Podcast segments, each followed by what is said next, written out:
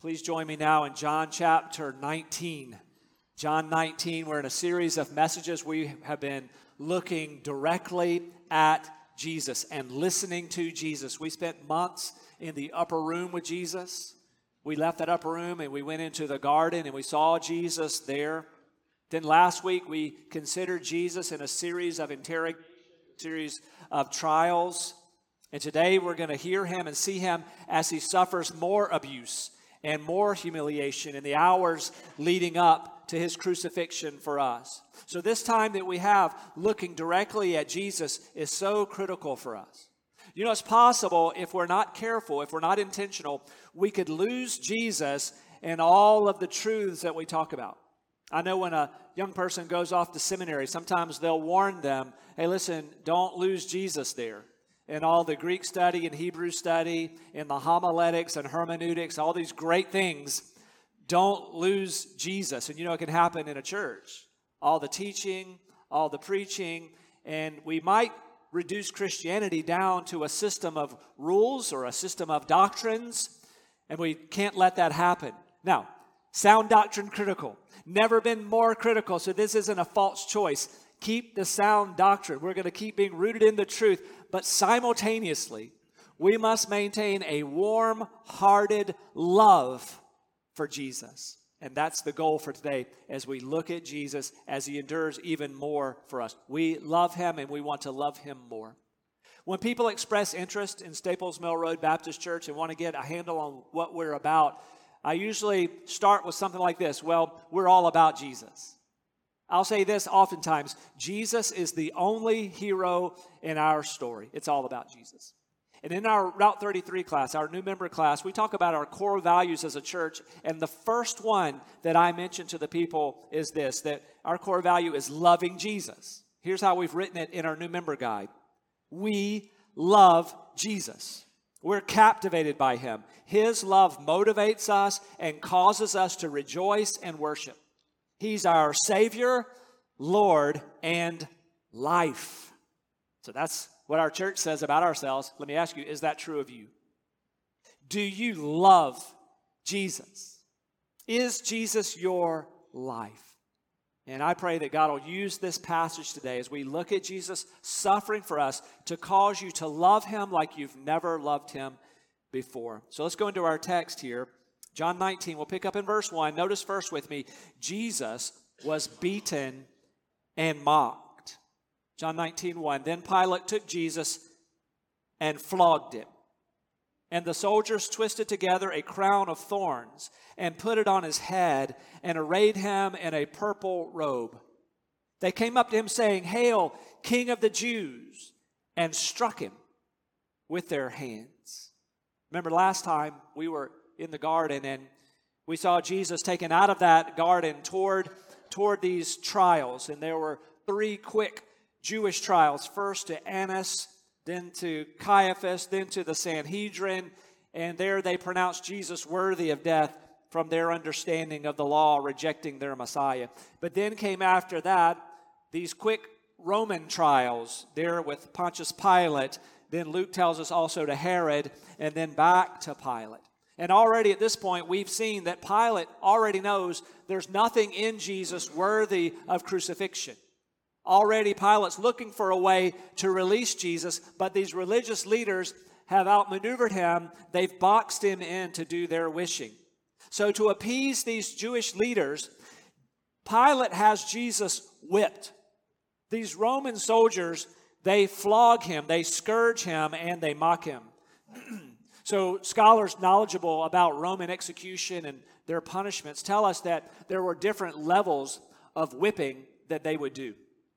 So, on the one hand, there will be a lighter version of whipping, still terrible, but if you were guilty of a lesser crime and, and if you were a Roman citizen, you might get a lesser flogging, though still terrible. But if you're not a Roman citizen and if you're guilty of a larger crime, it would be quite brutal. Let, let me explain this type of flogging to us here. So the Romans would use a whip that had these leather straps coming out, and embedded at the tips of those strands of that leather strap would be pieces of sharp bone or sharp metal. And as they would whip the person, it would tear into their skin. Now, under Jewish law, you could only get 39 lashes. Under Roman law, they would allow you to be flogged until the soldier got tired. And so they tell us many prisoners were killed even in the flogging itself. So this, these, this instrument of whipping with these sharp pieces of metal and bone on it would tear into the skin. They say oftentimes would reveal bone, reveal even someone's organs. This was how severe the beating was. D.A. Carson, a scholar, makes the case that it's, it's possible that there were two floggings that Jesus endured. Maybe a lesser one first. Still horrible. That instrument hitting you over and over again, still going to be terrible. And, and this might have been done to satisfy these Jewish leaders. All right, I'm going to I'm going to rough him up, present him. Maybe that'll be enough for them. But certainly, as he's sentenced to the crucifixion, then the more brutal, full on flogging. Again, that's a possibility here. But here's what we just want to make note of here our Savior Jesus has endured brutality, and He did it for us. And then I want you to see this simultaneous to this abuse that He's taking physically, He's being mocked, quite literally, insult to terrible injury. Verse 2 again. And the soldiers twisted together a crown of thorns and put it on his head and arrayed him in a purple robe. They came up to him saying, Hail, King of the Jews, and struck him with their hands. Jesus whipped and then struck all the while while being mocked. So, this robe that's put on him. Luke tells us in Luke 23 it was Herod who put this purple robe on him, mocking this claim that he is a king. Pilate has him still wearing it. Then notice this crown of thorns. Now, I grew up in North Carolina. And when I would imagine this crown of thorns, I'm always thinking like a rose thorn. That's the only kind of thorns I knew about. And so, if you were to make a crown of thorns for me made out of the rose stems of those thorns, I, I would hate it. It would be terribly painful, just that. The other kind of thorn I'm familiar with growing up in North Carolina, on those occasions when walking through the woods, briars would scratch me. And uh, if you made a crown of thorns with briars, I'd hate it. I'd probably cry if you jammed that on my head. But I did research into this. What kind of thorns are we talking about here? They tell us these are long spikes of a date palm. And not knowing what that was, just looking it up, went to some pictures online as well. And so these can have thorns up to 12 inches long, quite sharp. Now, then I stumbled upon while researching that, there are current medical articles telling medical professionals how to treat those with these date palm thorn injuries right now in the Middle East. So these are common. So children sometimes get tangled up in these sharp thorns and workers can get caught up in these and they're quite quite painful. So so imagine that with me. We're just talking about Jesus. How he endured brutality for us in that crown of thorn. These these are large thorns. And so you can imagine profuse bleeding as that was jammed down on his forehead, cutting into his flesh, down near his eyes. And here's the point Jesus allowed that to happen to him. Jesus, who possesses all power, all authority, did not stop any of that abuse. He truly could have called those 12 legions of angels that he mentioned back in the garden. Here's the question why would Jesus allow this to happen? He did it for us, and he did it for you. He's giving himself to be crucified for us to make full atonement for all of our sins, Jesus taking the punishment for our sins, a substitutionary atonement. Jesus is do, doing that. He's giving himself for us. Now, Pilate here hoped that this flogging would be enough. Imagine Jesus all bloodied, mocked and humiliated with this robe on, this faux worship, this crown. He presents him to the people in bloody humiliation. Look at verse 4. Pilate went out and said to them, See, I'm bringing him out to you that you may know that I find no guilt in him. So Jesus came out wearing the crown of thorns and the purple robe, and Pilate said to them, Behold the man. Pilate hoping, is that enough? He's not, he's not guilty of anything that would be worthy of death. This is surely enough, but it's not enough. This does not satisfy the crowd. So we've been looking at his being beaten and mocked now see with me that Jesus was hated and rejected by his own people. Verse 6. When the chief priests and the officers saw him, they cried out, Crucify him! Crucify him! Pilate said to them, Take him yourselves and crucify him, for I find no guilt in him. The Jews answered him, We have a law. And according to that law, he ought to die because he's made himself the Son of God. When Pilate heard this statement, he was even more afraid. He entered into his headquarters again and said to Jesus, Where are you from? But Jesus gave him no answer. So Pilate said to him, You will not speak to me? Do you not know that I have authority to release you and authority to crucify you?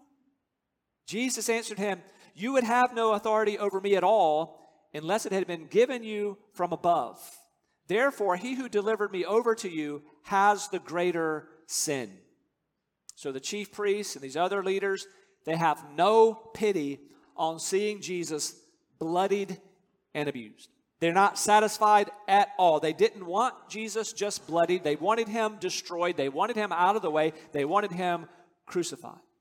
So we're talking about Jesus. All he endured. Just picture that with me what Jesus would have experienced stepping out and having the crowds shouting for his crucifixion.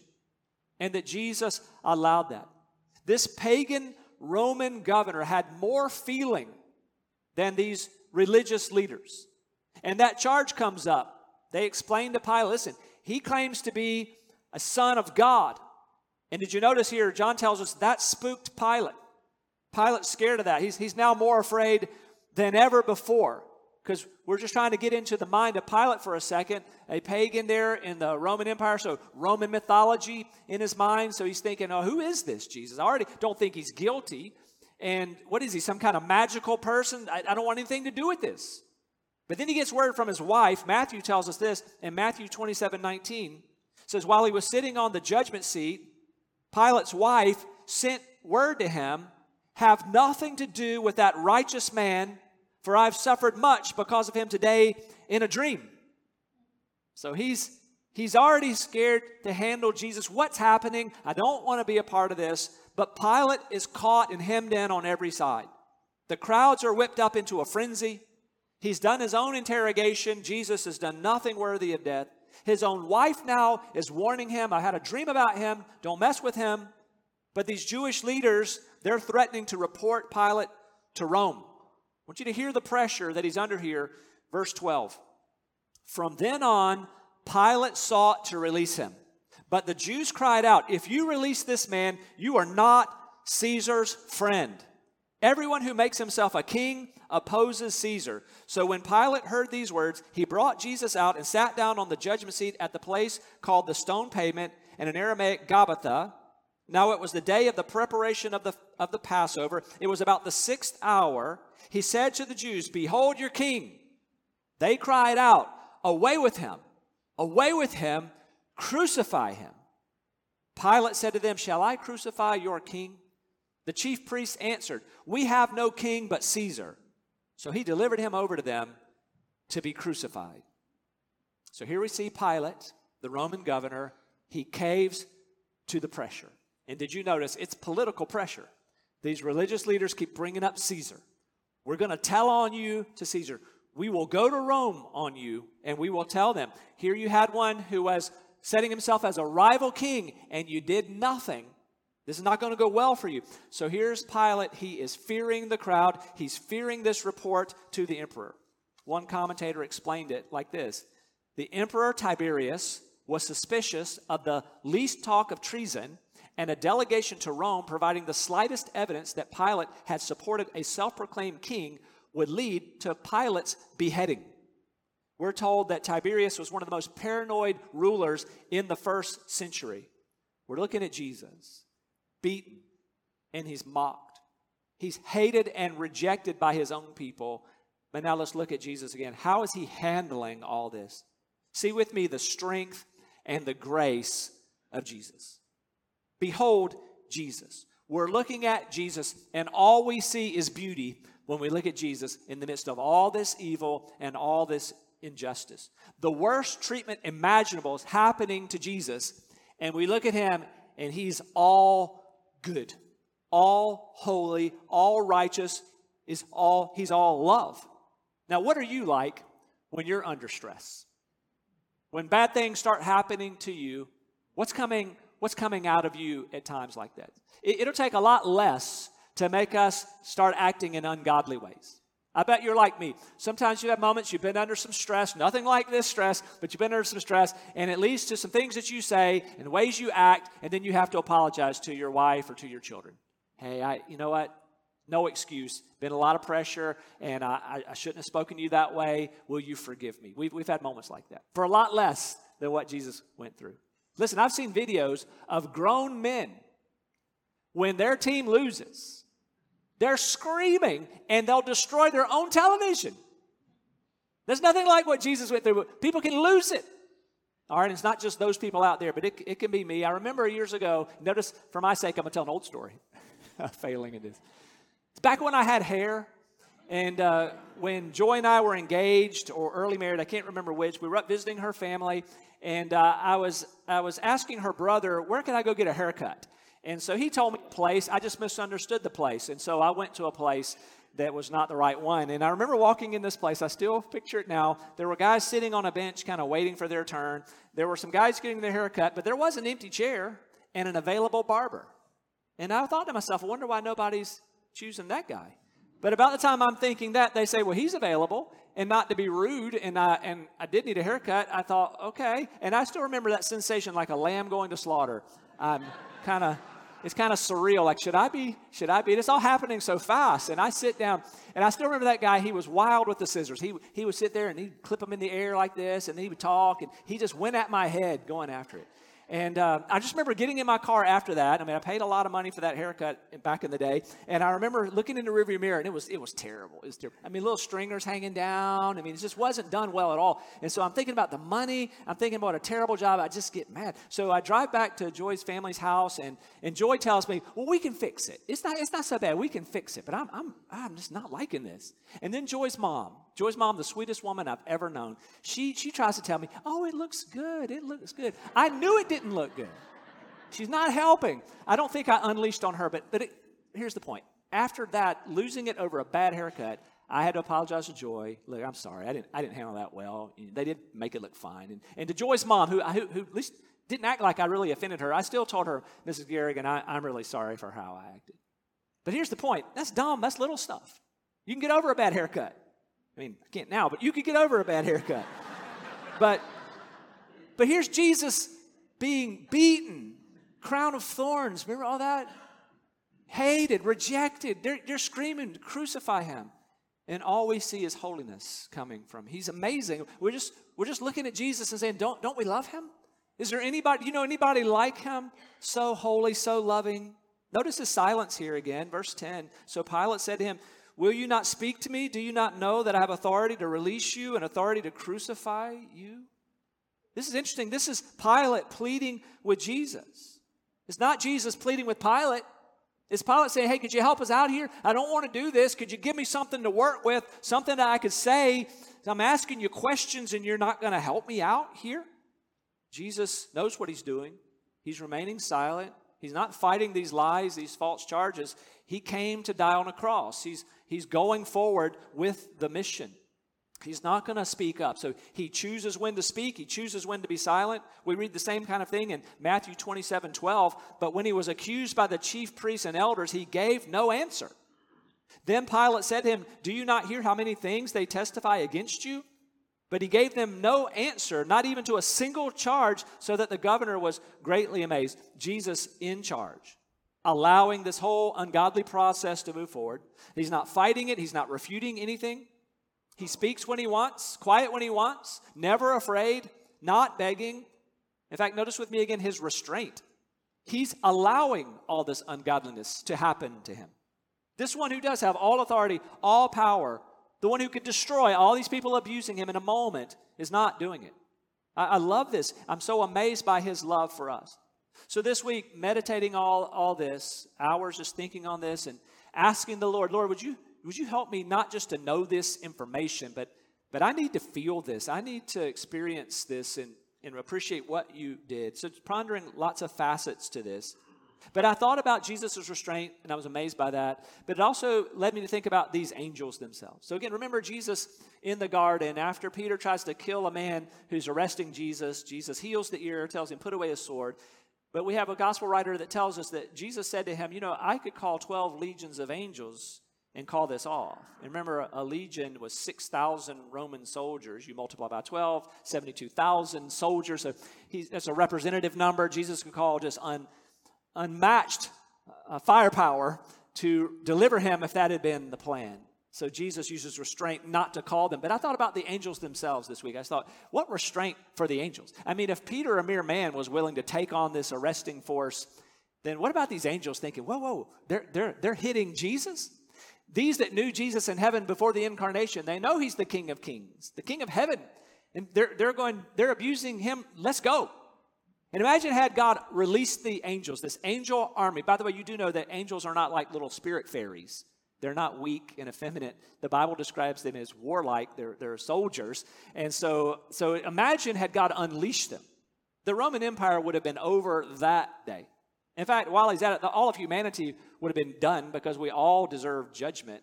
But this amazing restraint out of his love for us, Jesus taking the abuse, taking the hatred, taking the rejection here.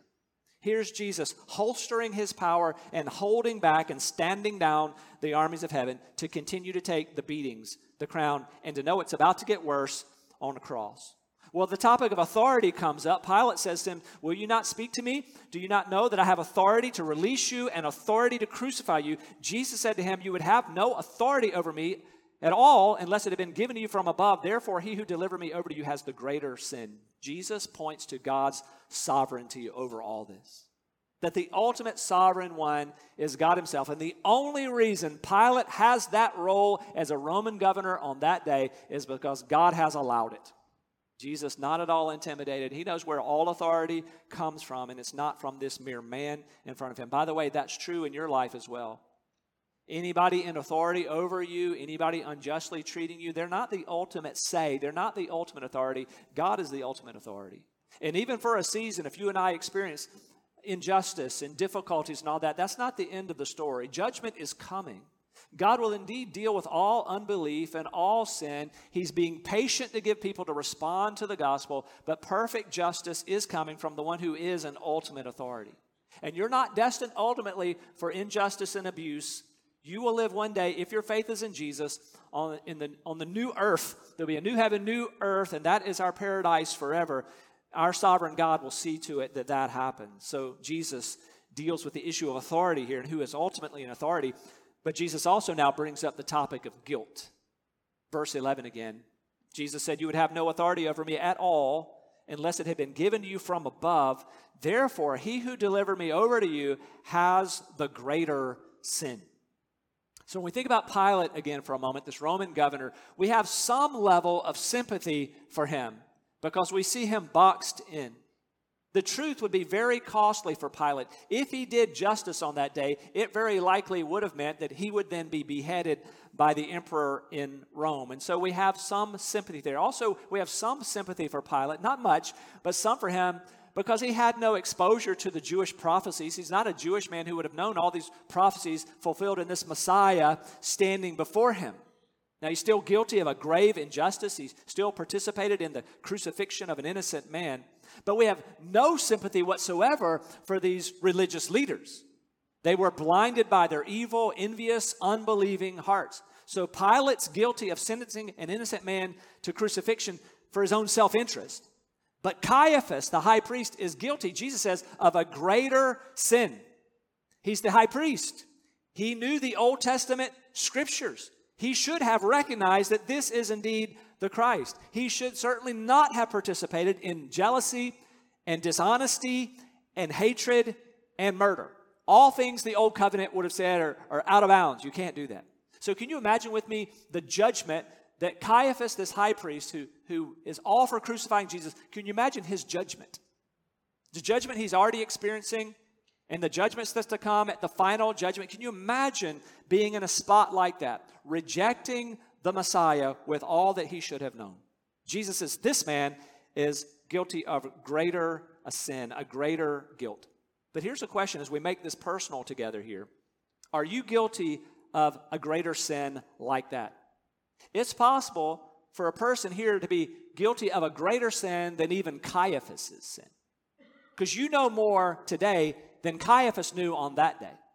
If you were to know what you know today and turn away from Jesus, you're guilty of something even greater than this high priest who failed to trust in Jesus. So consider with me here what you know. You've already heard just today in the beautiful songs we've sung and just in these verses we've read here in John chapter 19, you've heard the gospel. It's been proclaimed to you that Jesus indeed is the Savior of the world, that if you believe in Him, you won't perish, but have everlasting life. That's more than Caiaphas knew. You possess in your hands a Bible or on your phone a Bible. You have the entire completed Old Testament and the entire completed New Testament, the full canon of Scripture. You have it. You have all this information. And if you were to say, and I still don't want Jesus, that's a greater guilt, a greater sin than even Caiaphas here, who sentenced, uh, and, and yeah, Caiaphas and Pilate, who sentenced him to the cross. So here's, here's the dilemma for you today. And here's the question today What will you do with Jesus? You have some choices, and we see them playing out here. You can give fake worship, like one of these Roman soldiers. Did you notice these Roman soldiers? They were saying the right words Hail, King of the Jews. They just didn't mean a word of it and they put the crown of thorn on him, they thorns, and they put the robe on him, mocking him. That could be you today. I just I'm just here going through the motions. It's just fake worship.